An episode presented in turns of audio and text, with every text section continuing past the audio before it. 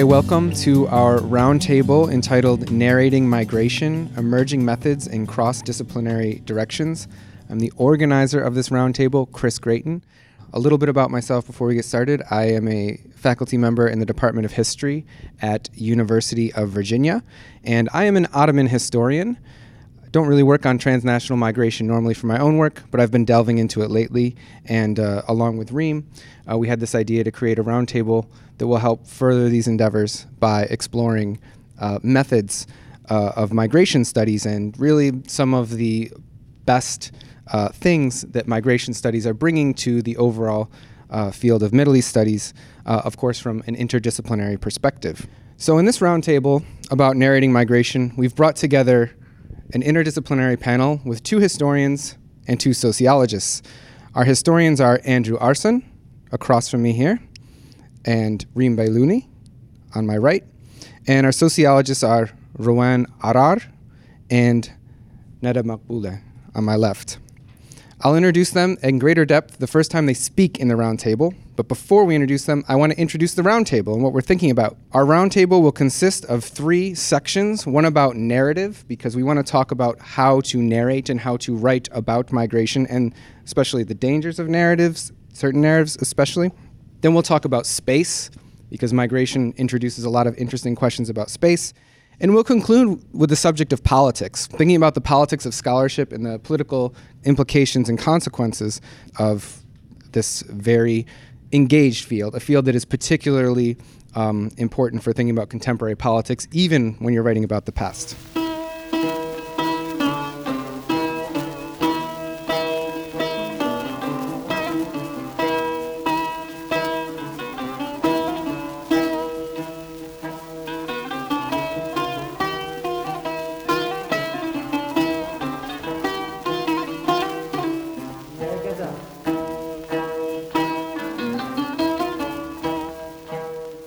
So we'll start with our section on narrative. I'll direct the first question to one of our historians, Andrew Arsan. Andrew Arsan is senior lecturer in modern Middle Eastern history at University of Cambridge. He is author of the book Interlopers of Empire, which studied the Lebanese diaspora in colonial French West Africa. More recently, he's published a book about Lebanon proper called Lebanon, a Country in Fragments. Uh, and Andrew, Tell us, before I ask you the question, tell us what you're working on now, just a sentence or two. So I'm just working on a couple of uh, conjoined projects. One is a general history of Lebanon, which addresses migration but doesn't have it centrally uh, focused. And the other is a history of Beirut, which actually does think about Beirut as a place of displacement and placemaking and movement. So as a historian, we're going to start off with a question about sources for you because historians' sources are more finite than people who are working in the present. In migration history, we have a lot of documents to work with, but many are not produced by migrants themselves. Many are not produced by the people we actually seek to write about. And even when they are, they still present methodological challenges. What is the biggest challenge facing the historian seeking to narrate migrant histories, uh, and how would you address it? There's a couple of issues that many of us are familiar with. One is the unsystematic, scattered nature of the sources, and also the fact that they're very you know, eclectic. They come from different sorts of repositories, um, state resources, uh, corporate, private, etc., and trying to move between them and trying to make sense of the different logics of these different sorts of archival repositories and the kinds of stories they tell uh, is an issue, I think, for all of us. The issue that I confronted in particular when I was writing my PhD, which became the, that first book, Interlopers of the Empire, was the fragmented nature of the stories themselves. I wanted to write microhistories of these people. I really wanted to be attentive to the subjectivities of these people, their life stories, you know, the way they move through places, um, what they made of places, what they made of themselves. And the archives don't always allow you to do that, regardless of where you're getting those from, you know, police records, migration records, whatever. Um, even when you're reading them against the grain, even when you're trying to think about particular ways of reading, sometimes the stories just run out and you just don't know what happens to somebody. They disappear, they don't leave any traces. And that doesn't perhaps allow the richness of texture that you want for. So you've got to kind of find a way of collating lots of different microhistories into a sort of a collective narrative of experience as best you can, I think. And so your point is essentially that the person becomes reduced to whatever they appear as in the sources, even when you're trying to do the best justice to the complexity of their experience, there's a limitation what aspect of it you can access do you have an example of creative ways of addressing this, filling in the gaps? Yeah, I mean, so one thing that you can do is to read against the grain. So try and scratch away the logic that, uh, I don't know, the police officer or the immigration officer or whoever is trying to impose on that person and try and get some of their own voice and some of their own thoughts and, and ways of being. But I think for me, it's more, it's that resilience in the archives of just trying to retrace somebody, you know, who flits in and out of you constantly over the course of their life and deal with the absences and deal with the silences and accept that you're not necessarily going to be able to retrace every moment or every stage of that person's kind of life history, but that you can still make something of all those silences and absences. Thanks. We'll continue the conversation about sources, but in a different way, moving to one of our sociologists, Rawan Arar. Rawan Arar is an assistant professor in the Department of Law, Societies, and Justice at University of Washington. She's author and co-author of a number of articles, which you should all look up, and has a couple book projects underway. Tell us more, Rawan. Sure. Thanks for having me. Thank you all for being here. Uh, so, I, I guess I'll tell you a little bit about the book projects. I'm building on my doctoral research uh, in Jordan with uh, Syrian refugees, Jordanian citizens, um, and uh, NGO and government officials. I'm interested in thinking about the global distribution of the world's refugees and the role that Jordan plays on this global scale. I conducted 175 interviews and um, 16 months of ethnography over a four year period to collect the data for, for that book. Um, I'm also working on a book with David Fitzgerald theorizing the global system of refugee management. And in that book, we um, imagine a composite refugee and follow the different stages of, of refugee displacement, starting with internal displacement to displacement in neighboring countries, usually in the global south, to uh, seeking asylum, which usually happens in the global north or the west, or resettlement, which less than 1% of the world's refugees will ever get resettled. And then finally, ending the book with a focus on local integration or return and seeing how all these stages can connect in one way or another. Great. And so you're a great person to ask this question. Great. Refugee stories don't merely exist, they are produced, curated, and circulated. So let's leave aside the types of discourses and narratives about refugees or migrants that are designed to outright malign them uh, for various purposes. Um, and just focus more broadly on people who are taking their lives seriously. Uh, what do you see as the major pitfalls facing those who seek to narrate migration experiences, and how can they be mitigated or overcome? I love this question, and I also love the the way that you framed it because in it you mentioned that there are people out there that are interested in, in maligning refugees, which means that refugee stories and the ways that, that they're constructed are created against a background of other interests. And if we put the, let's say, people who are interested in restrictionism aside, I would point out that even the positive narrative, the constructions that are um, intended to bring out sem- sympathy or em- empathy, those are also constructed with certain interests in mind. And so, as a, a refugee scholar who's interested in putting the empirical data and people's experiences in a more dynamic frame that really reflects what their lives are like. One thing that that we face is that you are creating the story against the backdrop of what's seen either as in a positive light but it's not really positive if refugees are constantly being pitched as the these people who are only defined by the hardest things that they've gone through in life are seen as people that, that one should feel pity for. Um, and what contributes to this social construction of refugees as these ultimate victims is the fact that the primary knowledge producer, producers in this field are uh, humanitarian agencies like the UNHCR, the UN agency charged with refugee uh, protection. And so um, they have a dual imperative. Not only do they produce knowledge, but they they are there to help serve refugees. And sometimes storytelling is a really important tool for them in that process. And so um, as scholars if we're trying to uh, capture a more holistic experience of refugees, it's really important to recognize and call out that what we often see presented as neutral facts things as simple as the scope of displacement, counting the numbers of refugees, do actually define in doing that who a refugee is and who a refugee isn't and place that label as their primary identity. And as I understand that you've actually bumped up against these narratives while you were out in the field working mm. with people who are refugees and, and trying to learn about their experiences and, and found that their stories had already kind of been configured for them. Can you tell us more, just a little bit more sure. about that research concretely? Uh, I think what you're referring to is conducting interviews, especially in Zaatari refugee camp, where uh, I've been writing about as a PR camp, because stories from Zaatari are not only oversampled, uh, so, so here in terms of methods comes an issue of sampling. Um, and this is not necessarily just a decision that scholars make. This is where gatekeeper keepers allow you to enter, right, for journalists and scholars.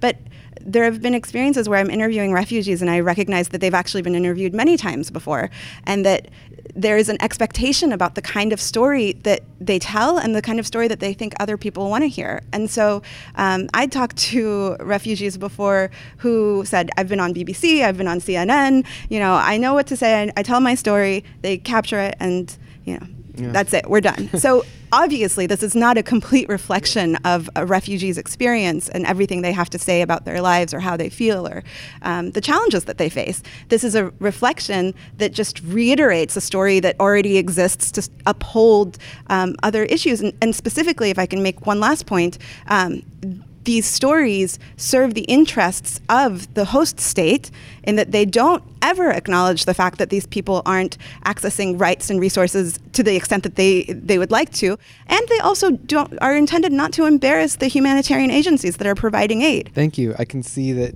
Neda Maghbouleh on my left is dying to jump in here, so I'll introduce her real quick, but then get right to the question. Neda Maghbouleh is assistant professor of sociology at University of Toronto, Mississauga. She published a book with Stanford University Press entitled The Limits of Whiteness, Iranian Americans and the Everyday Politics of Race. She is also the principal investigator on a multi-year project in Canada funded by the Social Sciences and Humanities Research Council. Uh, can you tell us more about the project real quick? Sure. Uh, thank you so much for, for helping helping organize this panel and to Reem as well for the wonderful idea. The project that you mentioned is called RISE. RISE stands for Refugee Integration, Stress, and Equity. Uh, it's a team based project with myself and 12 other researchers. They're my um, senior colleagues, also a postdoc, uh, graduate students, and undergraduates. Uh, our trainees uh, are, uh, for the most part, Arab Canadian uh, young people who are kind of our, our street team who uh, work very closely with 154 newcomer Syrian mothers and teenagers that have been resettled in our local area in Toronto. Uh, the mandate of our project is to follow um, these newcomers' lives uh, for five years post resettlement to gauge uh, whether the promise, as Rawan was saying, of humanitarian aid and resettlement that Canada has promised uh, is how that's actually experienced on the ground uh, by by the these migrants. So that's what we're up to. We've just completed the first year of the five year study, and uh, we're jumping back into the field in January. So, the question I want to ask you, uh, which ties directly into what Rawan Arar was just talking about, is about sort of communication, I guess. Uh, there's a, lots of great scholarship being done on experiences of migration, but a lot of it is being written in English. I think most of it is being written in English, and in addition is written in a register, register a certain academic mode that would be difficult for the people who are represented uh, in these studies to actually actually understand or engage with. Uh, is there a way to work across this ling- linguistic barrier? Uh, is it necessary to do so? Yeah, this is a question that's been on my mind a lot. Uh, it connects also, I think, to the broader question that structures our conversation together, which is about the uses and abuses of narrative being in sociology, uh, we sort of, I think, um, in a selfish way, like draw on so much from history and we draw from folks in the natural sciences. And so when I think of the role of narrative, I often think about what colleagues in cognitive science and the science of teaching and learning have shown that narratives and storytelling is actually the most effective way to uh, create a memory impression for people. And so when we're talking about the impact of our work, uh, we have to acknowledge that narrative is sort of baked into the DNA of how human beings transmit and understand information. So, on the one hand, narrative is both our greatest tool, but I think in looking at the contributions of people who do critical theory and political philosophy, we know that narrative is very alluring because it offers us the opportunity to tidy that which is necessarily very untidy. And so in my own work, I'm constantly struggling with the tension between narrative being effective, but also uh, very um, almost like a collective hallucination that we all sort of agree to. Um, and so where the rubber hits the road in terms of my research team and the research we do with resettled Syrian migrants, um, we know that based on the federal funding we have from the government of Canada and the different quote unquote stakeholders uh, that want to see our research findings, uh, necessarily they need to be translated into English for dissemination, both in academia and the, in the fields of government. Yet um, that perpetuates a kind of colonial framework where it's about extracting knowledge and then, you know, repackaging it uh, for use among people you know, it serves a particular purpose. And so we had a very small opportunity to try to bust out of this in two ways.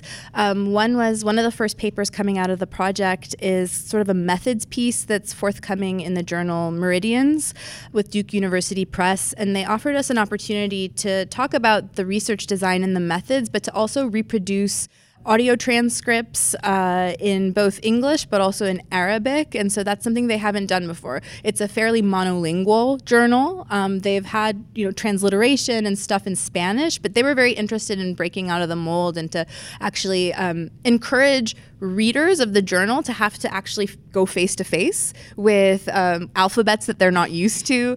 Uh, we also were spitballing ideas with them about including a open access audio component where the RAs on the team are going to actually also read out loud some of the material from these interviews uh, in Syrian Arabic, which is really, really exciting as well. And so we're trying to kind of destabilize um, the normative position uh, of English in this in this academic journal. We'll see how that goes.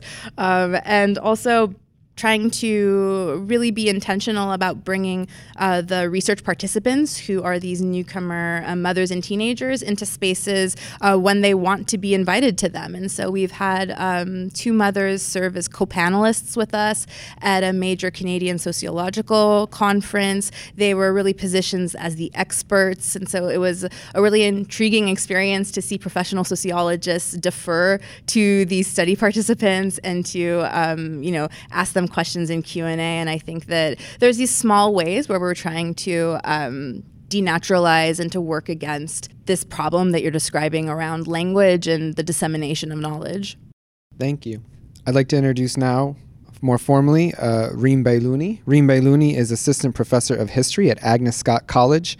She's working on a book about the transnational context of the 1925 Syrian revolt. Reem, can you tell us more about your book project? Thank you, Chris, for organizing this. And I really want to thank my fellow panelists here today for being part of this conversation and agreeing to be here today, and also to the audience who's here in this very final yeah. session of MESA. I really do want to encourage you to join the conversation and be a part of this roundtable. My work looks at um, the engagement of Assyrian Lebanese diaspora with the anti French rebellion of 1925 in Syria. That started in southern Syria and eventually spread to the rest of the country and also into Lebanon as well. And um, it looks at the ways in which the diaspora basically made this rebellion more transnational and the ways in which it drew a French mandate government into this, trans- into this transnational politics. But today, I kind of want to dwell a little bit on somebody who was one of the formative figures in the diaspora, who was a political exile, um, Emir Shakib a Druze politician from Mount Lebanon who, up until World War I, spent his life in Mount Lebanon as a local politician and then spent the rest of his life in exile. He was born in 1865. He died um, in 1946. I've been thinking a lot about his life and his life in exile and what that means. Thanks for being here and helping make this happen again, Reem. And uh, this last question is going to be for Reem first, but then we'll allow our roundtable participants to also chime in, and then we'll get some questions and comments for, from those of you who are here before moving further. Reem and I collaborated on a podcast episode that narrated the, narrated the story of one uh, Arab American immigrant who was deported from the United States. Uh, and in that process, uh, I encountered a lot of challenges, but I also became very excited about the possibilities of different kinds of narratives and, and what they do methodologically in terms of how we think about history and some of the ways they destabilize certain categories uh, and contexts. Uh, so I want to ask to you, Reem, you know, what are the possibilities of narrative? There's so much we can critique about narrative as we're doing here, but like, what does narrating migration do for us as historians seeking to understand the Middle East and the world? That's an excellent question. I think because migration allows us to think about connectivity, especially as a historian of migration or historian of migrants, it has the potential to, in the field of Middle East studies, decenter Middle East history, break out of the sort of boundaries of area studies and also question Eurocentric global histories. I think a lot of times when we think about global history, or when we read about global history, it's done from sort of a top down fashion. It starts in Europe and emanates outwards. But when we can think about exiles and we can think about migrants and the ways in which they move through the world and the ways that they experience the world as migrants, um, we can tell a much richer story, I think. And to use Arslan as a case in point, he allows us to tell a story about the Middle East and European transnational and international history and networks and connection with internationalism of the interwar period that aren't necessarily obvious from the start or obvious in the historiography of the League of Nations, for example, um, because he ceaselessly petitioned the League of Nations during his lifetime um, and he actually based himself in Lausanne to be near Geneva, so he could act as the unofficial representative of the Syrian people. So, as, as a politician, he used to work for the Ottoman Empire and then found himself in political exile after the Ottoman Empire no longer existed. He really had to think creatively about refashioning his life and making meaning of his life and also working for a national cause, although he no longer in any official sense, belonged to the nation he left. So his life story really does produce a non Eurocentric or a challenge to Eurocentrism in a sense.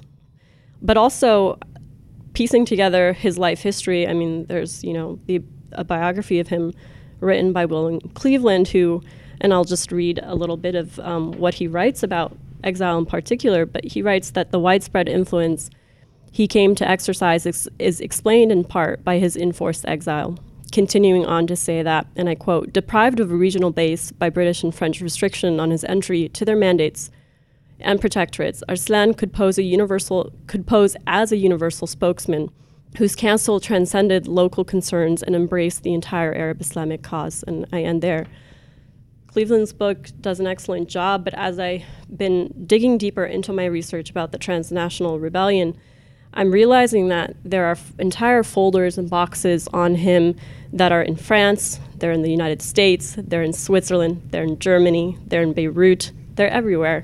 And so it really made me think about exile, at, um, political exile, as also an intellectual history that is about circulation, about networks that, that connect the Middle East to actors and places beyond, um, and how it really you know, upsets our understanding of space in a way.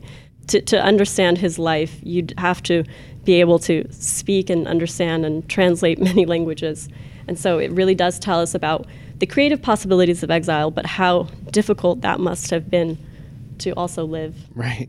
And Reem Bailony has just foreshadowed uh, part two of our discussion about space. But before we move there, I want to open that question up about the possibilities of narratives to our, our panelists and then have some discussion uh, I can start by turning to Neda Maghbouleh. You have anything you want to say? Sure. This is a matter I've thought about a lot, in particular with regard to my first project uh, that was about uh, the racialization of Iranians in the United States. Typically, in the sociology of immigration, we think of immigrant resettlement or integration, assimilation as a series of like inputs and outputs you think about the human capital that a migrant brings with them to the host country. You think about variables that can be measured once they've arrived, like, you know, their socioeconomic status, eventually educational attainment if they're a young person or successive generations who are then born in the receiving country. Um, you know, things like residential segregation or integration into new neighborhoods. Um, but for me, what always was missing from that, and particularly in the case of Iranians, was that they fared quite well when you're looking at these inputs and these outputs, and yet uh, there was so much evidence about how the fine-grained texture of these experiences of integration and resettlement uh, were a far cry from the what the variables sort of said, right? Um, and so my entire first project was really motivated by harnessing narration as a way to sort of undermine some of the most dominant theories and presumptions of my field. Um, and I, I feel like um, I still haven't quite captured that magic in the next project and that's why all of the work of the panelists um, is so important i think for me to think about relative to this uh, this population that we're working with uh, in canada because um, there's so many assumptions with Canadian multiculturalism and and different sorts of inputs and outputs that are very salient in that situation. Um, and so I look forward to hearing what others have to say about this. Andrew Arsan, anything to add? This makes me think of a conversation that I've been having um, in various places with uh, Lily Balloffet, who's a historian of uh, Middle Eastern migration to, to Latin America, both about the possibilities actually of, of um, studying Middle Eastern migration or migration more broadly, um, and the way in which it can unsettle disciplinary frames and lead us to rethink the disciplines that we work in history, sociology, anthropology, um, but also um, rethink national histories and kind of, yeah, the way that we think about particular places Canada, the US, Argentina. But you know, alongside those possibilities, there are also challenges that uh, Reem was hinting at.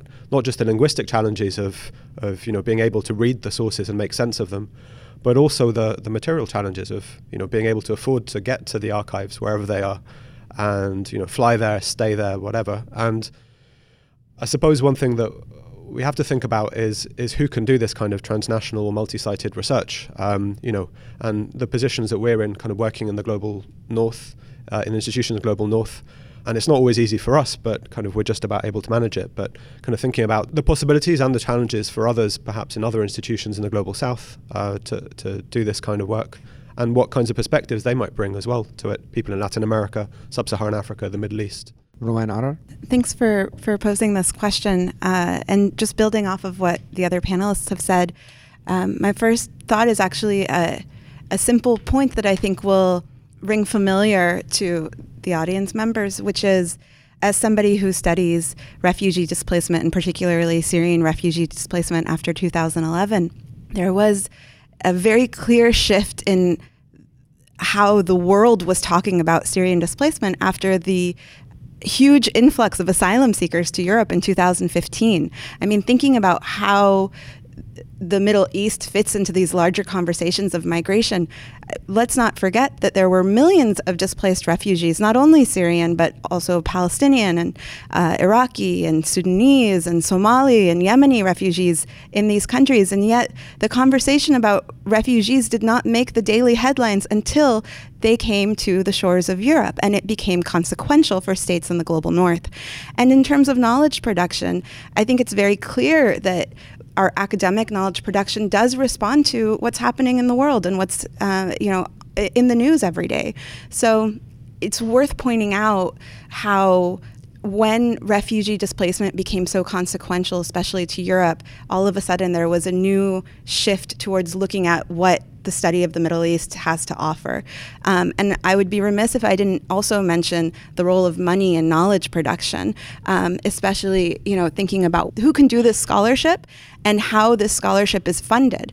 Even people who have access to these populations and speak the language and live in the global south and refugees are their neighbors or their family members or they are refugees much of the opportunities that they have are framed by maybe having to apply for funding from an NGO, and therefore the um, knowledge that they produce is always in conversation with this global structure that's not only interested in humanitarian aid but also immigration control. So I think that that we have to constantly keep this in mind as we assess not only what we know, but also the questions that we haven't even broached. Well, that's that's a nice segue into opening up a little bit to our uh, audience participants. Yeah. Hi, uh, I'm Nihal Kayali. Um, I'm in the I'm a doctoral student at UCLA in sociology, and so I guess my question is more directed towards the sociologists, though anyone can answer.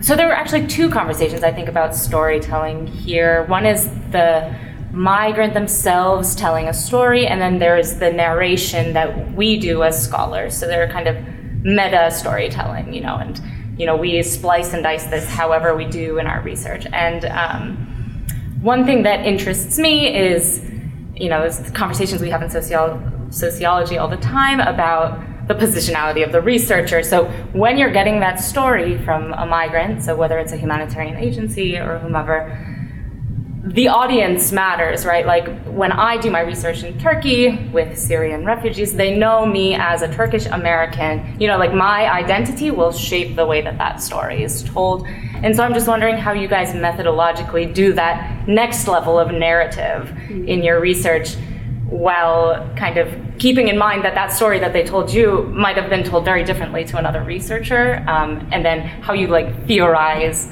knowing that you know these stories are actually very but perhaps might be audience specific It's a great question, and there are many ways to answer it. But I, I suppose I couldn't answer it without telling you what my positionality is, right? So um, I am a Palestinian Jordanian American. So I have multiple overlapping identities that um, can play into my data collection.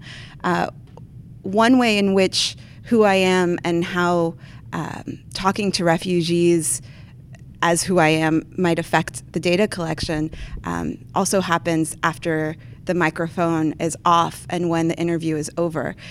I was really intrigued by and in, I guess in some ways felt a, a sense of a, a, serious sense of responsibility when refugees who were interested in resettlement or eventually ending up in the West asked me questions about my family's own migration experience and what does it mean, what has it been like for, for my family to come to the United States, and uh, how does that shape our family unit? How does that shape uh, religion and religiosity? And these are questions that were being asked to me not as a, a you know scholar with a you know big S, but as a, they were they were they have questions and they want to know and here's a, an opportunity where you can talk to somebody who's been there who's there to talk to you um, and not only do I think it's a privilege to be able to answer those questions and to answer them honestly, even though sometimes I know you know they might not like what I'm gonna say, right? Um, but I think we owe that to our participants, but also I think it shapes my my research agenda as well. So um, learning you, you before you go into the field, you identify what the gaps are in the literature and you think about how to speak to, back to the scholars. And I think once you're in the field, you learn about what people who are in the field have questions about, um, and and that then also ends up shaping what your next projects are. And I think a lot of that has had to do with my positionality. And I, I, suppose I should also mention access, right? I'm a Jordanian citizen doing research in Jordan. Um, I'm a, a, a native English speaker doing interviews with humanitarian professionals from all over the world who also speak English, and I, I don't have I have a certain kind of American accent that also allows me uh, to have a conversation that is privileged in, in a way. And then, of course, my own refugee history, right? So when uh, I'm talking to humanitarian aid workers who are, also have a refugee history, they're telling me about their grandmother, I'm telling them about my grandmother, and then we're sitting together with with people who are displaced and talking about our own refugee histories it's a very big part of, of who I am and what I do. The last point that you made, I think, is so salient to things I've been thinking about. Um, sort of the identity categories that I always were, I was conscious actually mediated my entry into the field. Things like daughter, mother, woman, you know, that I've, I've traded on those in many situations as points of access and connection with the folks with whom I'd like to do research.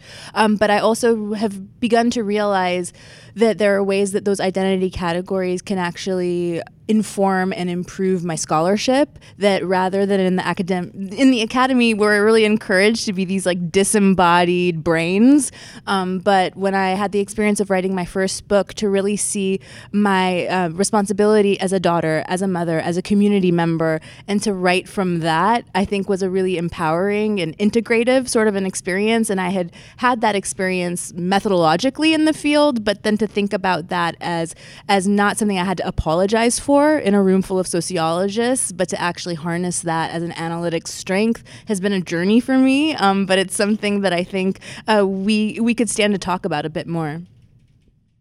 Hi, my name is Nova Robinson. I'm a historian at Seattle University, and I regret that I was not able to hear the very first part of this conversation. So if this was covered, let me know that I missed out. Um, and I do apologize about that. I was at another panel listening to the one paper that's directly related to my research. Um, so I'm very curious about the affective side of migration, especially kind of the hope and the optimism that sends people who have choice into kind of a migratory experience.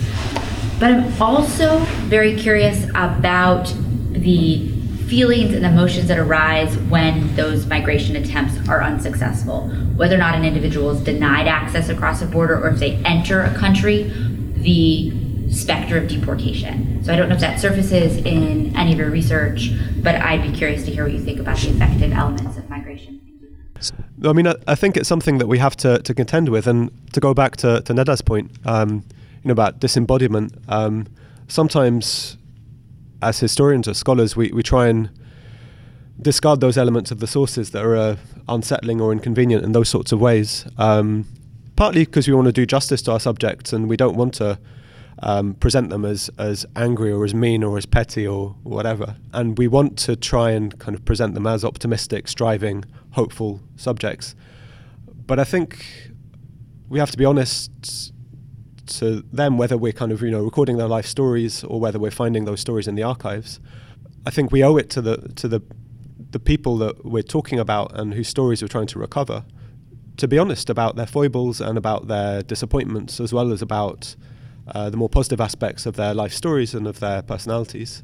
And I think, yeah, we owe it to ourselves and we owe it as well to our readers uh, and our audiences um, to try and recover something of, of, of the different aspects of their lives two quick points. One is that you can be both fearful and hopeful at the same time. And oftentimes, I mean, your question is what makes me think about that because that's not usually how people are represented in narrative. But the second point uh, that in, came to mind is how affect is weaponized. So, how threats lead to fear and also control behavior. Um, and so, thinking about how refugees may be afraid about of at, at a time when working in an unauthorized fashion would lead you or subject you to forced encampment uh, doesn't mean just because you're afraid that you're not going to engage in it, but it does mean that it's going to affect uh, your life and your family's life um, in very serious ways.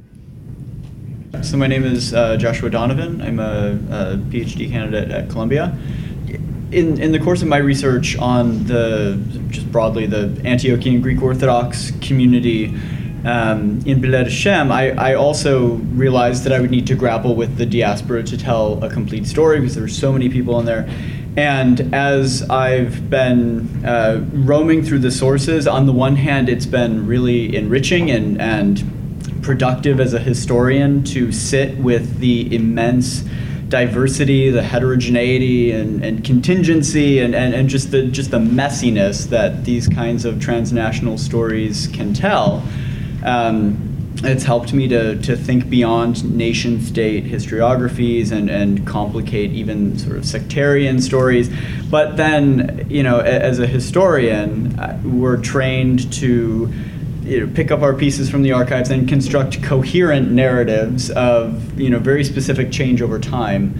Um, so I'm wondering if uh, either to the historians or the sociologists, whomever wants to take the question, how you you stay true to that that messiness and and that uh, really. Um, and, and, and the productive possibilities of it, while at the same time having a narrative that does justice to the stories, but can also uh, can be coherent and, and can be understood. Your question leads quite well, and it's a very good question into the next question. Um, but I guess I'll just jump ahead of that and, and say that with respect to Shakib Arslan, for example, he, you know, he's often discussed as an Islamic nationalist. but also someone who was working very concretely and very directly for the cause of Syrian and Lebanese independence and for the cause of Palestine. Um, and so, thinking about his his life in exile um, and the ways in which he tried to make a living and also make connections with various people who he thought could help in with respect to those causes and also help his own ambitions and political career and to stay relevant with respect to the national cause. Um, I think a part of me is maybe thinking that it was this very nature of exile that that kind of did shape his commitment to the, some sort of cosmopolitan Islamic nationalism because he didn't really experience experience the nationalism that is constructed and created within the confines of a particular bounded nation, so to speak.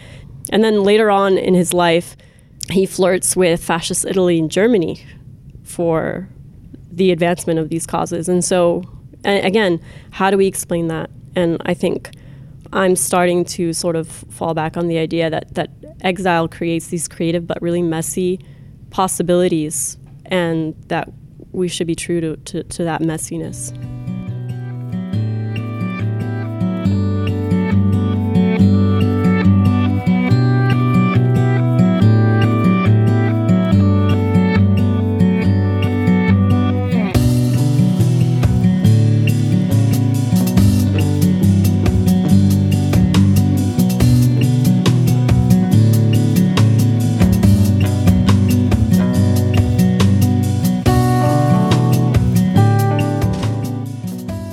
We are now going to move to the subject of space. It'll be a little quicker section of our conversation uh, that arose naturally out of what we were talking about and thinking about in terms of narrative. So we'll start by turning to Reem Bailony and Andrew Arsan. Uh, migration involves movement between spaces, yes, we can agree, some of which are conventional geographical concepts like nation state containers. Reem's already alluded to this. And these are often also barriers to movement. And these movements also reveal what some scholars refer to as hidden geographies. This was a term that came up in your abstracts. So, what are some of these hidden geographies uh, revealed by studies of migration? And is there a feature of hidden geographies as like a concept that is uh, distinctive or unique and analytically uh, useful for us? I came across the term hidden geographies in a work by David Featherstone about solidarity, internationalism and solidarity, and it as a term to think about um, the work of the left that is not typically revealed in Eurocentric discussions of the history of the left and of solidarity. So, thinking about a decolonial, um, much broader, much more inc- inclusive, but also messier discussion of what that means when we think about when we move outside of Eurocentric circles to dis- to include discussions of the left. And so it, it, had me thinking about a lot of the actors that come up in my work and in the histories I'm looking at that I think in some ways are do do kind of reveal these hidden geographies. I mean, thinking about Shakib Arslan's life, for example, um, but more specifically on the question of exile. There's this quote by Edward Said in his um, article, which I have in front of me, Reflections on Exile, that has me thinking about the space, spatial and temporal shifts. Um, and it, it goes like this For an exile, habits of life, expression, or activity in the new environment inevitably occur against the memory of these things in another environment. So I think, in, in a way, exile produces both a spatial and a temporal dislocation where memory is reinscribed onto the experience of the present. And one example that I came across in, in the archives um, it was a letter by Shakib Arslan to a friend where he's um, writing about a trip to the Balkans in the 1930s, and he's in Bosnia, and he said, he mentioned that it had been so many years since he actually heard the adhan, and that that was so important to him. And so he's he's using the memory of, you know, hearing the adhan back home, and and you know, experiencing the present through that memory and obviously to talk about the spatial dislocation there. That segues really neatly into to some of what I wanted to say, and it also connects back to actually the question that Nova uh, Robinson was asking about affective um, histories or kind of the place of affect in our work. Um, because I'm interested in some of the sensory experiences and affective experiences of movement itself. Um, as historians of migration, we tend to think in terms of movement from A to B, and A those places A and B, those two, you know, the end, po- the starting point and the end point of the migration are things that we really tend to be more interested in. And uh, along with other scholars, people like Randa Tawil and uh, Aisha Polat and others, kind of, I'm interested in those spaces in between the staging points of migration and, and actually some of the difficulties that people encounter along the way and the affective and sensory experiences of that. So, working in Marseille, which was a key staging point for lots of people from Ottoman Bilad Sham, kind of moving towards Latin America and North America, kind of, you know, trying to think about those spaces. And they're literally hidden spaces in the sense that the neighborhoods in which the DOS houses and hostels in which migrants lived uh, were bombed by the Nazis during the Second World War, and then those streets have been renamed. Uh, they've now been gentrified. Uh, they're all kind of Airbnbs and whatever. So you know the the the, the spaces that the migrants inhabited, sometimes for quite long periods of time, have been layered over. You know, they're sediments of history, sediments of generations of kind of urban change that have uh, led to the disappearance of these histories. And I'm really interested in trying to recover the economics of these spaces um, and kind of the, the economics of the entrepreneurship of moving people right uh, through borders in legal or illegal ways and also yeah the, some of the kind of more embodied experience sensory experience of it you know hearing arabic after months of not hearing arabic running into a relative or a friend you know there's a moment in khalil sakakini's uh, diaries where you know he when he's in new york and he talks about kind of hearing somebody else from jerusalem and kind of the the pang that you feel when you hear that accent, you know, uh, food, music, whatever it might be.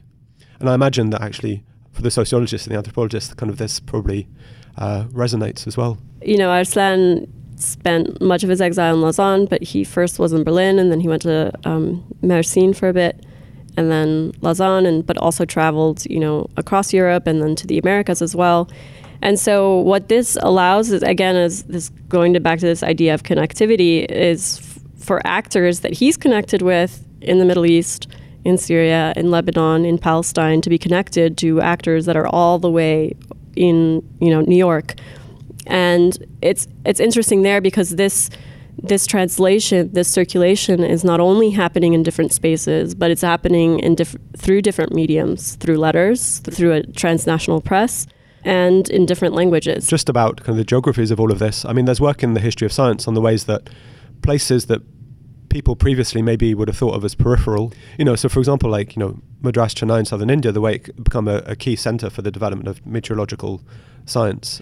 And I guess you know, thinking about places like Marseille or New York or Buenos Aires, um, you know, the way that they can become central in lots of different ways for uh, for the Middle East kind of helps us to reshape the geography of uh, of that space and and you know, you know, keep in mind the territorialization of the Middle East, but also think about the ways in which that geography is distended and pulled in lots of different ways, and the way that people like Shakib Arslan or Amin Rihani or others can themselves become kind of centers and nodes of correspondence, of political exchange, um, you know, political lobbying, um, you know, sending letters, meeting people, all of that. Um, yeah, I think there's a there's a very rich kind of history there to be told.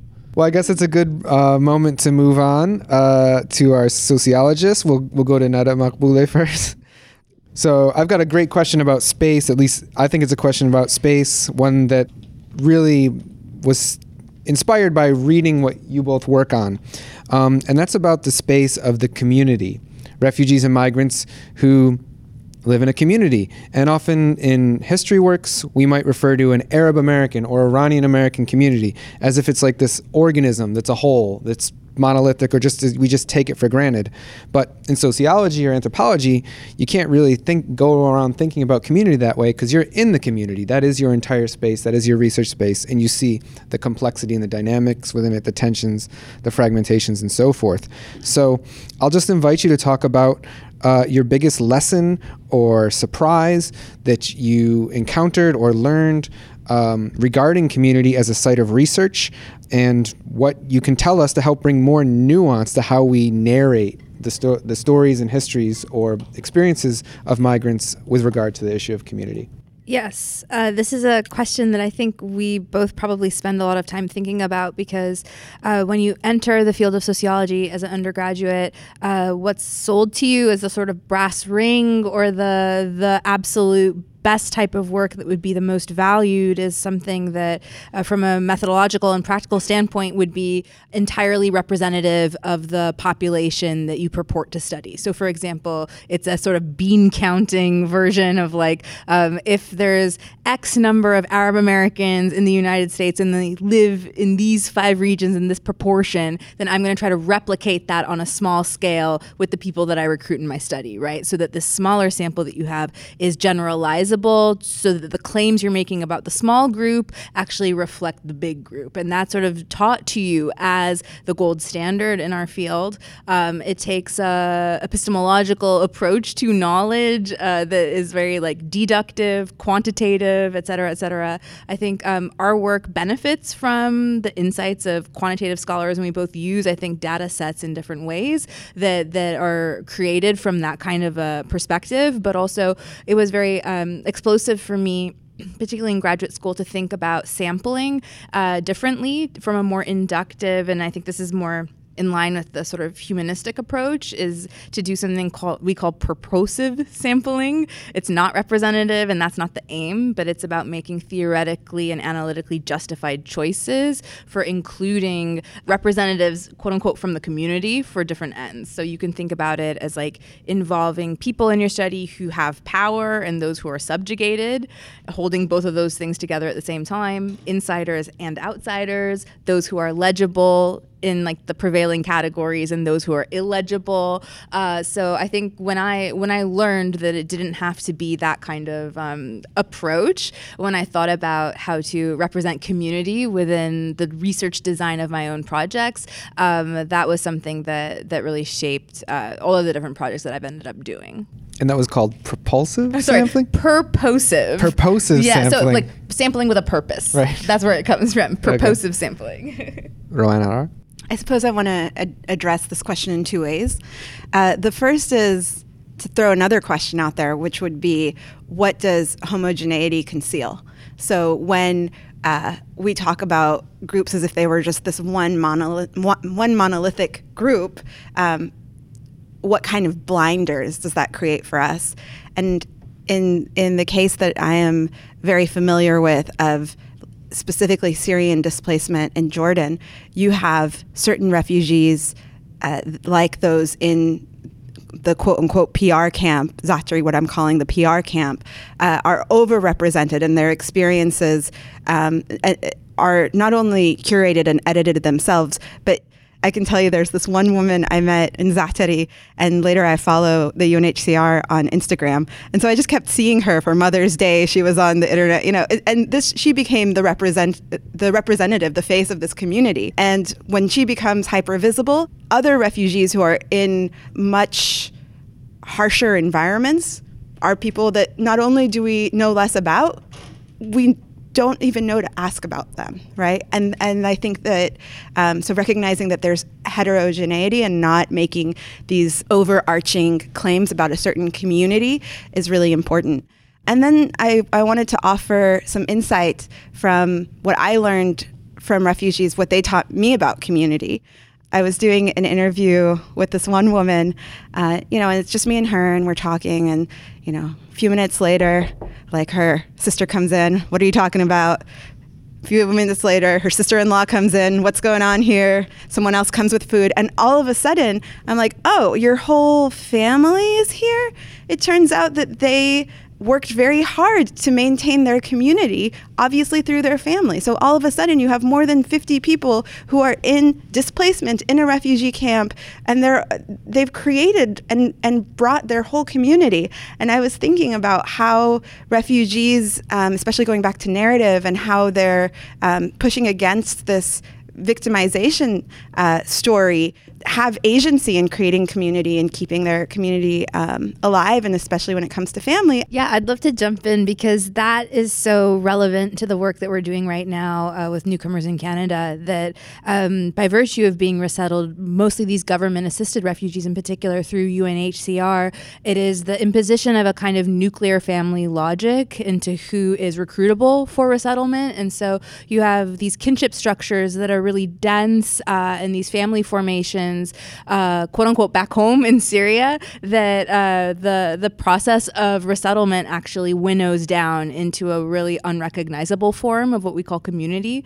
And so it's incredible that if you want to really index agency when you're looking at the the families in our study, it's about the very creative ways that they've been able to recuperate a sense of family and community despite the logics of the UNHCR resettlement system. And so that's been, you know, people taking advantage of private sponsorship and other sorts of mechanisms in Canada to reunite family. Like uh, we have one family in our in our study where it's five generations, like all the way from a great grandmother to a newborn baby in one apartment building. And that wasn't because Canada resettled all five generations together. It was the ingenuity of people in the community that brought the five generations back together. And so, um, yeah, all that you're saying, uh, Rawan, is really resonating for me. and I, I just want to piggyback on that and make a, a tiny point um, that I learned from my uh, friend and colleague Molly Fee, who's a PhD candidate uh, at UCLA, um, which is she studies refugee resettlement in the United States, and from her, I've learned how refugees who are resettled will actually forfeit some tangible resources that are provided to them uh, through resettlement agencies in order to to reconnect or reunite with family that might be elsewhere. And so, um, just from a institutional perspective, it may be that community is is not valued as much, and we can actually see and study agency by looking at how people um, will forfeit actual tangible resources in order to um, foster and exist within a community. No, I just wanted to to chip in because um, this actually brings me back to something that Joshua Donovan asked earlier about coherence and incoherence and and messiness. Because I guess for you know historians and other scholars want to impose some kind of coherence or some kind of clarity, you know, a clarity of argument. You know, these are things that are privileged in, in scholarly uh, circles. But um, there's a way in which we can impose misleading labels in doing so. So the example I'm thinking of is Arab migration to the United States, for example, before the First World War, and the way that for generations we've thought of that as, you know, essentially we've thought of Arab migrants as traders of one kind or another, people who try and build their way up from pack peddlers into you know shop owners into wholesalers. Uh, you know this tale of upward social mobility.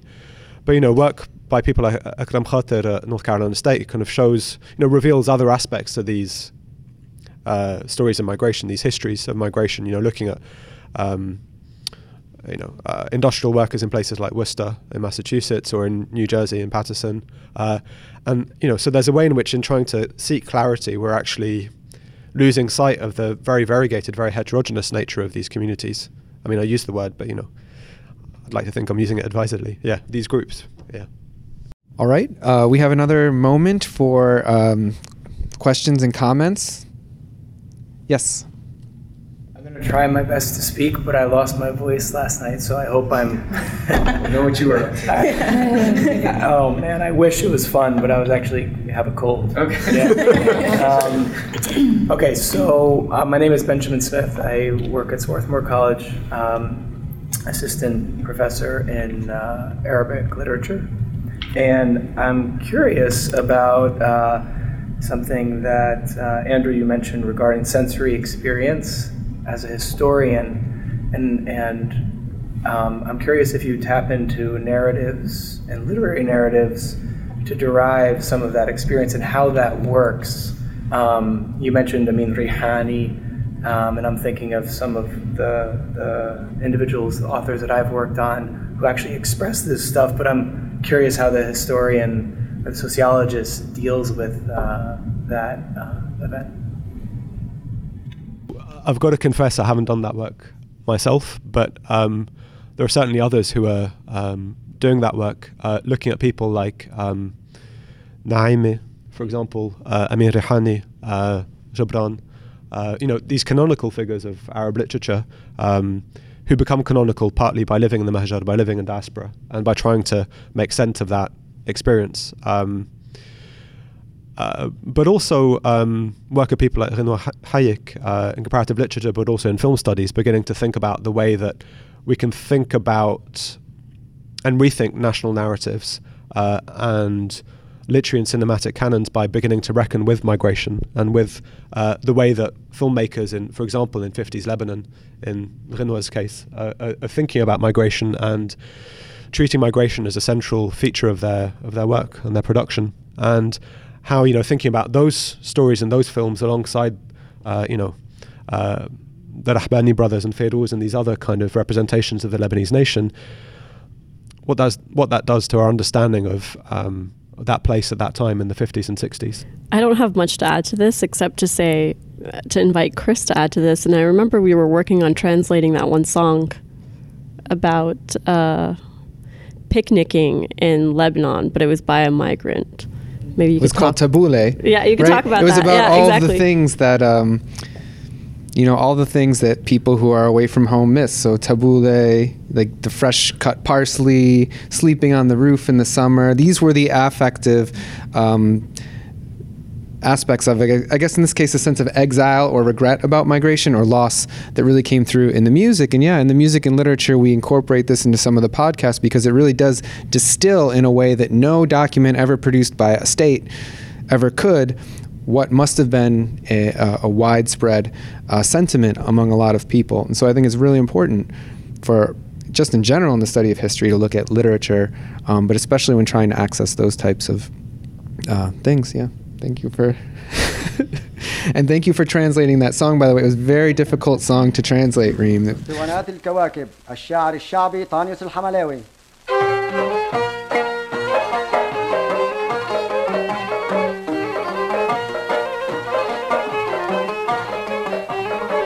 اخدت صفرتنا طولي ولف وشتال اشتقنا لأكل التبول ونوم العرزان اشتقنا لأكل التبول ونوم العرزان اشتقنا لأكل التبول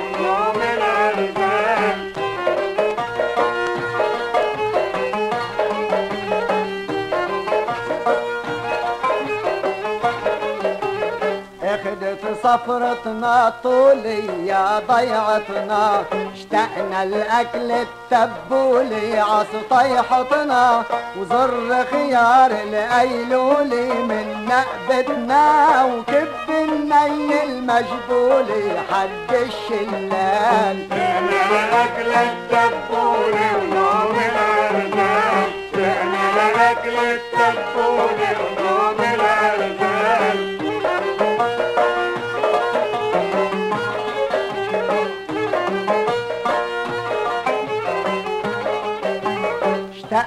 نطلع عالتل فوق الكرمات وناخد عصفور وشل ونصل الدبقات وتورد عالعين تمل شرار الزينات وبالكوع ملان السل عنا ايد شكال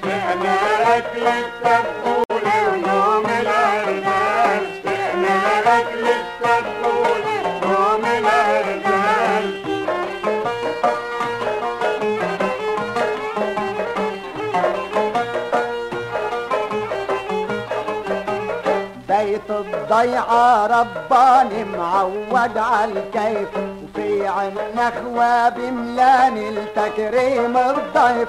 وفيات السين دياني بيعز الصيف. بتسوى يا امريكاني مليون ريال. اكل التبول ونوم الارجال اكل التبول migration studies is a, you know it's a political uh, act as a field to choose this topic. Um, and uh, i know all of you have a good reason why you're doing the kind of research you're doing. You're you're trying to say something. It's not just random. So i'll start with Rawan Arar. Uh, in your abstract you contended that refugee stories are political.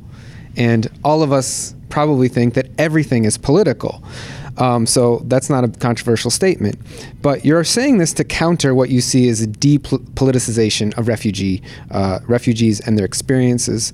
Uh, and so, can you repoliticize those experiences as a scholar? And is that something we should be doing? And if so, how? We should start by recognizing um, maybe identifying who we're in conversation with, right?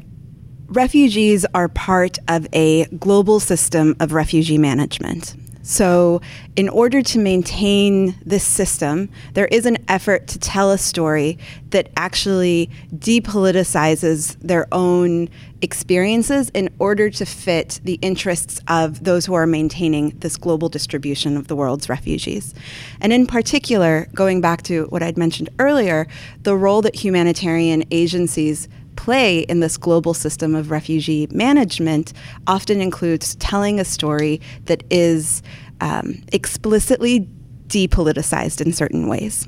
One way in which the story is depoliticized comes from this construction of refugees as victims, not as people with agency who make choices about how they leave. In fact, this there's a large and burgeoning conversation about the distinction between a refugee and a migrant, and worthiness is many times predicated upon not having a choice. There is no agency. You have been forced to leave. And so these definitions that are um, not just colloquial, but that have very uh, important consequences in terms of who gets access to what kind of protections and safety. Recognizing how refugee stories have been made interchangeable is a, a form of recognizing the politics of it and repoliticizing it would include kind of going back to our earlier discussion on community, which is recognizing that people all have uh, their own experiences of displacement that are shaped by their own interests, right? So it's not like people's experiences are interchangeable.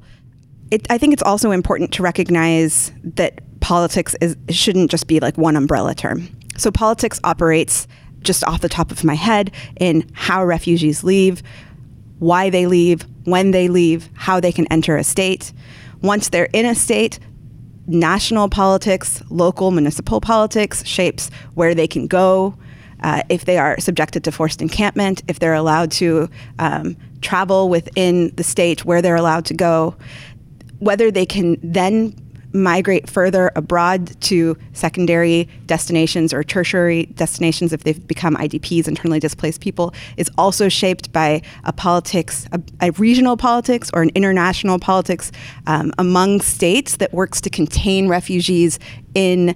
Um, this case, the global south. Once refugees actually, let's say, get resettled for less than 1% of the world's refugees, local politics affects how they um, are able to access certain resources or not.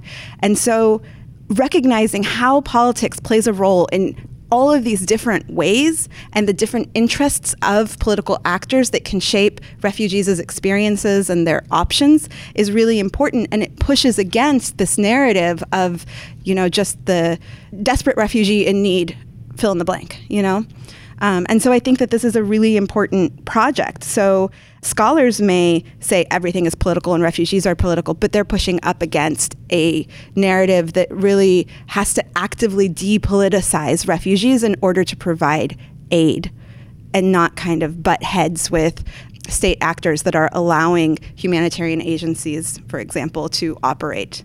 Uh, I'm going to ask Neda Maghbouleh to kind of develop this thread further uh, and specifically ask about scholarship because scholarship that empowers migrants and refugees is itself kind of a political work prioritizing one kind of political work sometimes means that another kind of political work takes a back seat or it runs into conflict with different types of uh, political projects, we could say. Um, and sometimes, as we've already heard about a lot, work aimed at helping migrants can even undermine various aspects or disrupt various aspects of their life in politics. So, what is the potential for work that not only empowers and here by work I mean scholarly work, that not only powers migrants and refugees uh, and does other political work at the same time? Yeah, this is the question that will define, I think, uh, the careers of maybe myself and other people who try to do this work because we're caught in a bind where you want to produce knowledge that improves the current system as it's felt by migrants. Uh, you want to produce work that reduces oppression, bias, and systemic harm, but you also end up with conclusions that you know the political and economic system as it is right now is actually beyond salvaging, and so you're kind of kind of caught between um, working within the system as it is to to to create a more hospitable environment for folks versus wanting to blow blow it all up. And so I always turn back to like where does that leave real people? Um, I think for us as sociologists in the academy, um, this is oftentimes like a kind of mental masturbation type of a question, you know. But ultimately, ways that I've been able to, I think, get myself out of this tension or this bind has been um, to think about deprioritizing myself as any sort of an expert or as a person who would be like a a connector and to to cede that ground and that role to other people. So for example, I'm thinking like in our work in Toronto, um, sometimes refugee resettlement organizations. So this would be like local NGOs and and groups that serve immigrant newcomers. They'll come to us and they'll say, you know, what kind of workshops do you think that the families you work with need? Who do they want to talk to? And they're oftentimes referring to their own staff and thinking about the capacity that they have to offer programming or resources. And I say to them, I would love for you to actually bring back alumni of like previous generations of refugee newcomers that you've resettled in Toronto, seed the ground of who's an expert here, and bring back some of, for example, the the large wave of Vietnamese and Laotian migrants that your organization helped resettle 30 years ago and have them them come talk to these newcomers, right? Because the families we work with, they have a lot of fears around teenagers integration. You know, are we going to be able to maintain our values as Arabs, as Syrians, our, our religious beliefs, our, our cultural values? And so rather than me telling them, like, oh, well, in the literature it says you'll probably be okay, and so take my word for it, you know, I see our role as really um, creating these sorts of spaces and these sorts of connections for people to to to do this work together themselves themselves. And if I can ask a quick follow up about that, something you flagged in the abstract, and you kind of spoken to it in some way, but I, I want to ask about the issue of feminist politics specifically, because when you see on the ground work like within communities, you see that, you know, as, as you mentioned, uh, sometimes the um, agenda of trying to empower women comes up against other agendas of trying to empower group uh, groups as families or collectives. Um, can you talk more about uh, your experience with that? It's interesting because we sort of chose in a pilot study that is then now the bigger study that we're working on. In our pilot study, we chose to work with Syrian mothers in Toronto because we felt they offered bang for buck, honestly. Like that, um, very likely the mother is sort of the window into knowing what's going on with all the other members of the family. And so if we only have enough money to talk to X number of people, maybe we would we would have the best sight lines through the lens of mothers. And it was also a reaction to the way this seed money from the Canadian government sort of framed migration and resettlement as a as a problem that had to do do with like men's skills, sort of job skills, and, and, integration into the economy. And it was a very androcentric sort of an approach, actually, uh, in their call for for papers or their call for grant proposals. And so, um, in a kind of like petty and reactive way, we were like, no, like we're not going to talk to any men. We're going to only focus on mothers. Um, and so I, I see that as like we sort of we were making practical choices, but we were also making very political choices to to center the viewpoints of mothers. Um, but interestingly enough, like once we we went into folks' homes, um, you had the specter of like the male members of the family who were very like curious about the project, who very much wanted to be involved, and they sort of hovered in the periphery of the audio recordings, uh, often chiming in as well. And so I feel like most places where I've, I've talked about the decision we made to center mothers, people often will say to me, like, that makes sense, or that tracks, or I accept that justification. It was when I went to an Asian American Studies conference, actually, that I had a really productive interaction with someone in a Q&A uh, where they said, you know, like, in many ways, like, you're reproducing a sort of heteropatriarchal, cis het normative idea of family formation, and by centering mothers, you've necessarily sort of um, prioritized certain types of reproductive work, and that really like hit me hard. I have to say. Um, the way I answered it was to say, like, actually, it's in the refugee resettlement process that you have like these widows, and there's this sort of recuperable subject in Canada of like the mother. And so you end up demographically having a lot of mothers versus in Europe where it's like asylum seekers and it's the specter of the like scary brown young man traveling alone. Do you know what I mean? So I was like, part of it is kind of a Canada story, but I also, um, I remain a little bit like perplexed and unsettled by the way our quote unquote feminist project does still rely on these sorts of tropes of like a salvageable, you know, Muslim woman and Lila Abu like all of that, right? Uh, so I, I, sort of sit with the discomfort of that. Okay, going to turn to Reem Bailony now and ask a question about history because you know there's a lot of work in migration studies in the disciplines of anthropology, sociology, and political science that are very much embedded in the present and this literature should be connected to the emerging areas of migration history uh, and Middle East studies in particular. Um, but in thinking about politics, what role does history play in this equation? What role does the past play in the politics of the present? The way I like to think about this at the most basic level is to think about how I bring my research into the classroom. So, in my classes, I like to ask my students to think about how notions of stasis, belonging, the practices affiliated with those, and borders are interconnected, and what interconnected, I should say, in the modern period, and what how that shapes our assumptions about belonging. Like, why is it, for example, that we privilege certain types of mobility over others? Why do we accept life that is, you know, a lifestyle or a life that is bounded by by borders?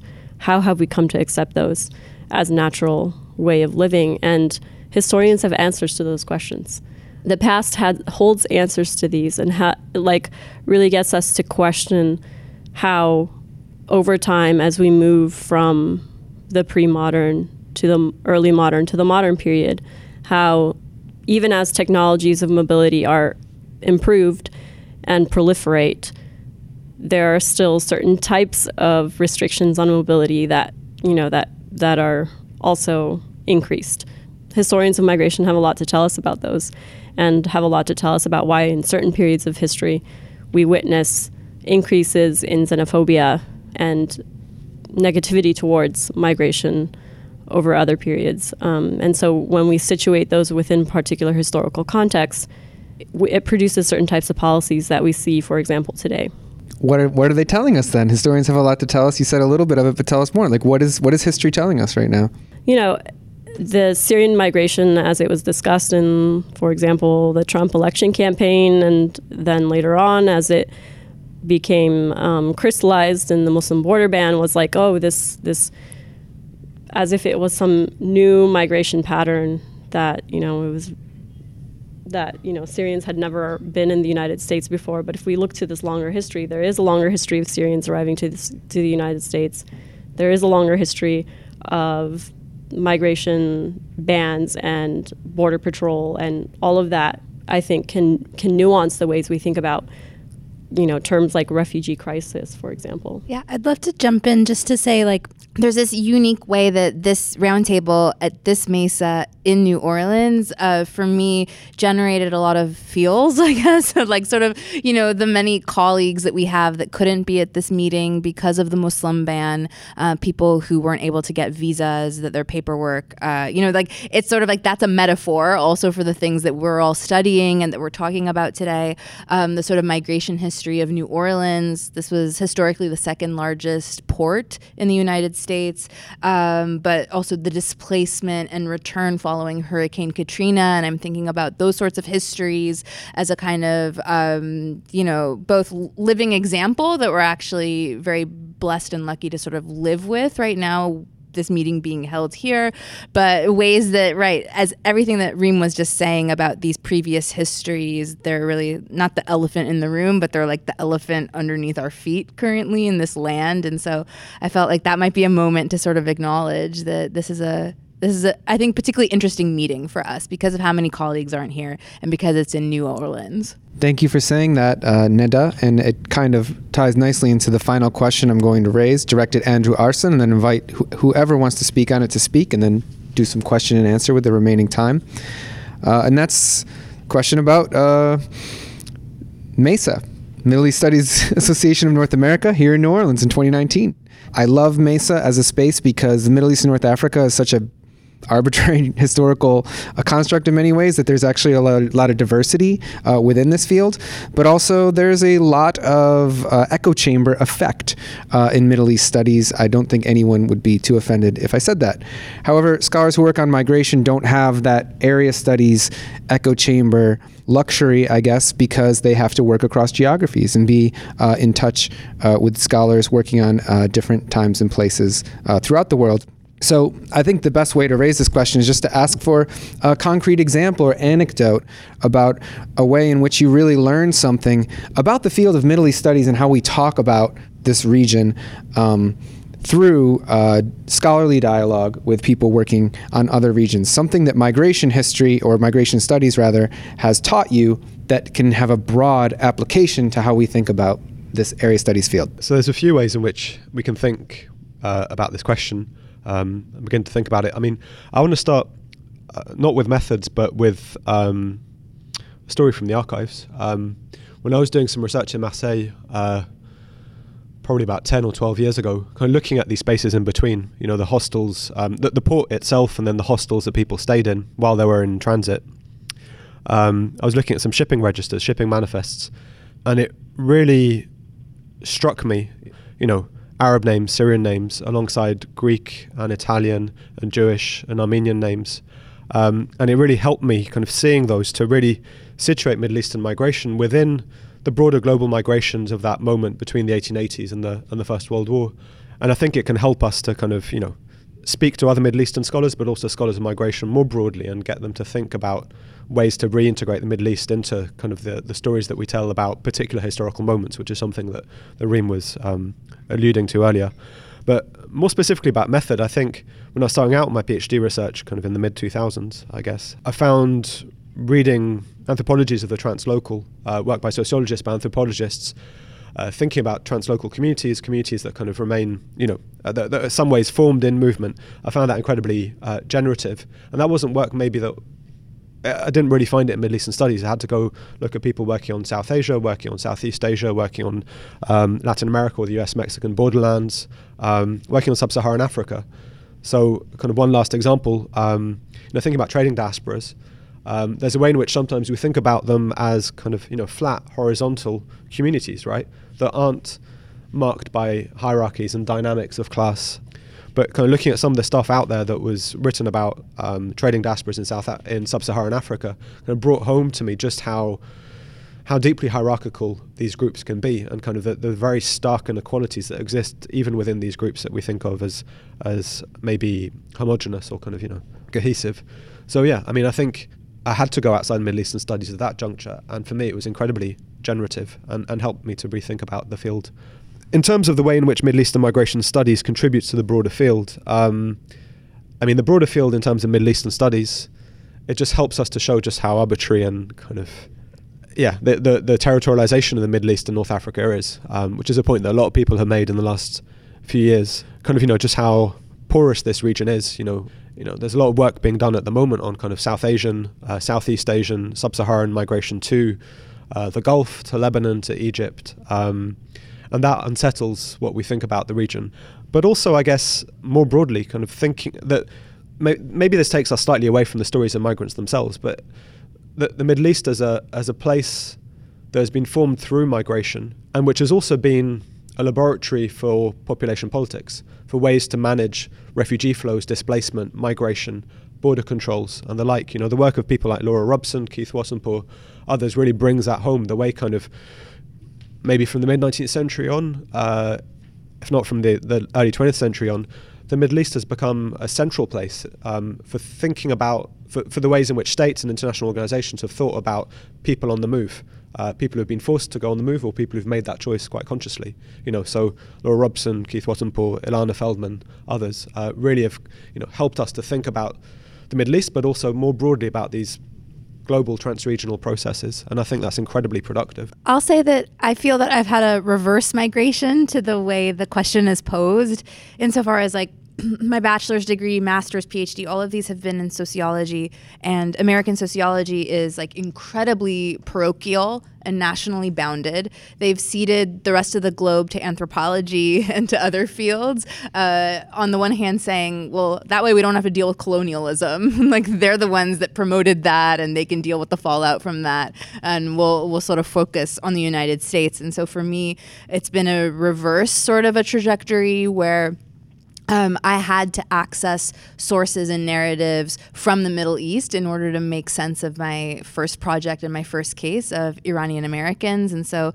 um, it was really the work of historians like Sarah Gualtieri, who did such brilliant work on um, Syrian migration, early migration waves to the United States, um, that I think for me, if I can sort of pin down the aha moment that really transformed the rest of my life. It was like making this connection through Sarah's work to like being an undergraduate sitting in a sociology of race course where my uh, my professor introduced the concept to a room of sociology majors we didn't know about racial prerequisite cases in the United States and the history of immigration and naturalization here that for these in between groups they had to go to court and to legally make the case that they qualified as white and therefore could become naturalized US citizens. And so that that even was a piece of American history blew my mind.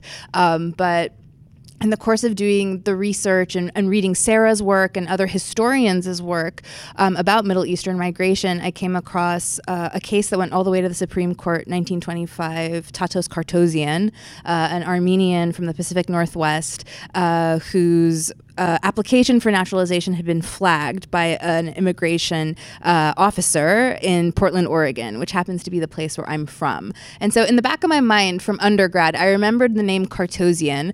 I had never connected it to the fact that my family, um, for 25 years, owned a rug store in Portland, Oregon, and it was about a block away from another rug store with the last name Cartozian all these things I'd sort of filed away in the back of my head, but I had not made the connections until it came to the time that I was looking at some primary documents to write my book, looking through the old cases, saw Cartozian, looked at the actual application, noticed that the address that was listed on this naturalization application, you know, in the 1920s from Portland, Oregon, had this like illegible ad- address. I grew up in that city, but I couldn't make sense of like what this address was. I do some research, figure out that there's this like gigantic fire.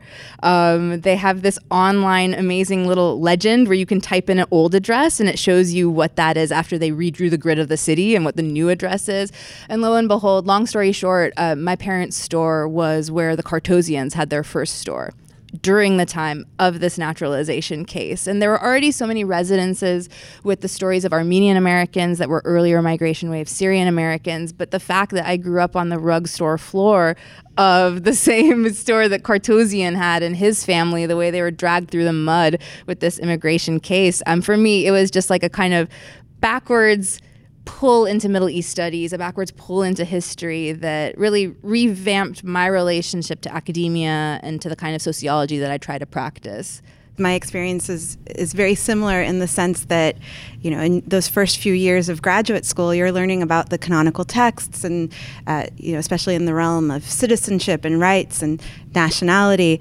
And then we would go to Jordan to visit family, and you know, here I am, a, a, second year grad student, being like, the stuff that we read doesn't really map onto what I'm seeing around me, and um, just kind of starting at that point of dissonance and trying to connect these literatures is what has been not only so fruitful but so formative in shaping how I understand um, our scholarship and also uh, how I can how I see the world. And when I started getting interested in from a scholarly perspective, let's say, about refugees and, uh, and asylum seekers, so much of the uh, literature within the sociology of international migration was focused on the reception of asylum seekers and how asylum seekers were pushing the limits of liberalism. So, how were these Western liberal democratic states going to deal with these asylum seekers that have now set foot on, on this territory to seek some rights? Like, how do they navigate this issue? Meanwhile, uh, most of the world's refugees were living in the global south in these countries that were, you know, characterized as, you know, they didn't have the same liberal values, and yet millions of refugees were being given safe haven and protected. And, and obviously, these are very different experiences, but um, the point I want to make is that the literature was very interested in how refugees and asylum seekers in Western liberal democracies affected the rule of law, affected the state. Meanwhile, discussions of refugees in the global south or the Middle East were so, you know, when they existed, were focused on the refugees in an international or humanitarian context, and the state wasn't really taken seriously at all, which is more to say that the host communities were also not taken seriously. And in fact, this term host community, I think, is in some ways really problematic because it, it doesn't recognize that these people are also citizens, right? So while we talk about how German citizens may be affected by the huge influx of, of asylum seekers and refugees, when we talk about places like Jordan or, or Turkey or Lebanon, we talk about the host community and, and, and don't recognize their relationship um, as citizens and uh, to the state. And so, something that Middle Eastern studies brought to the sociology of international migration for me was how to bring in the nation, the state, in conversations um, with other scholars who are mostly focused on the the legalistic aspects that refugees and asylum seekers may pose to um, certain Western legal traditions and things like that. Reem, similar to Andrew, the scope of my research changed once I got to the archives, and I realized that because of the Syrian conflict, I couldn't travel to Syria for the type of research I was going to do on a different project. And I ended up at the Library of Congress looking at Syrian American journals from the early 20th century, and it was there that I realized that they had been writing about the Syrian rebellion, and, and that's how I chose my new topic. Um, but then, in the context of reading the debates about the Syrian revolt of 1925, I realized that you know it was um, thoughts about the rebellion were translated through very particular identities. So the villages that people came from. Um, ha- and how that informed their perception of what was going on back home. And so I I inevitably had to turn to sociology to find answers to those questions and all of the literature on transnationalism and especially the work of um, Roger Waldinger at UCLA, who was on my committee, who you know questioned the uh, the ways we in which we understand transnationalism as supranationalism. It was his work in particular that gave me sort of the critique to think about um, ways of thinking about long distance nationalisms or. Not even that, but just long distance particularities, if we if we want to put it that way, that were better suited to express what what I had been witnessing in the sources, um, and that really reflected the the fluidity and the messiness of this interwar period where these were nations in formation, um, nation states, I should say, and political um, political projects that were still being hashed out if anyone wants to say something, a comment, or a question about not just this, but everything we've been talking about today, now's the time. Great. Um, I think my question is for everyone, but for Neda in particular, with your work with the Canadian Project, um, I'm curious how that work, in when you study a community for kind of a large project of this sort, for a five-year project, how you also um, interact with that community in ways that gives them a sense of dignity in working with this study. You know, I've, I've been involved in organizations that have done outreach with uh, um, their resettled community, refugee community in the Philadelphia area. Kind of, I, had, I know how that works on our, that level, but I'm just curious how this project and this conversation about politics and other projects you all may know about um, integrates both doing the academic kind of because that the politics was really about the politics of the academic work around it. But I'm curious how the intersection of the academic and the personal uh, interweave. I think this is such a great question, and it's something that I, I don't think we nail it nearly as often as we need to um, on a sort of ethical uh, level, um, on a kind of just human level. Um, there's small things that we've tried to do, like, for example, at the close of our pilot study, which was in 2017, where we were working with 41 mothers, um, we were able to give mothers a day off where we um, provided childcare to the children, like a ton of different sorts of activities, like playing soccer and doing art projects. And we booked um, Syrian musicians and catering. And we gave basically the mothers like an afternoon off where they didn't have to sort of deal with the like um, the things that they were typically uh, having to do on a day to day basis. And we said, you're taken care of. These are, you know, um, uh, tokens for, for public transit or uh, resources for taxi cabs, et cetera, et cetera, please just come, you know? And so um, that was like a very small thing that we were able to do as a team was to basically host like two really big celebrations or parties where we brought everyone together. There's ways that we've tried to um, not just give academic conversation or, or academic presentations, but to really um, bring specific uh, recommendations that mothers have given us, like directly to the Minister of Refugee Affairs in Ottawa, in, in the Ministry of Immigration, Refugees, and Citizenship Canada.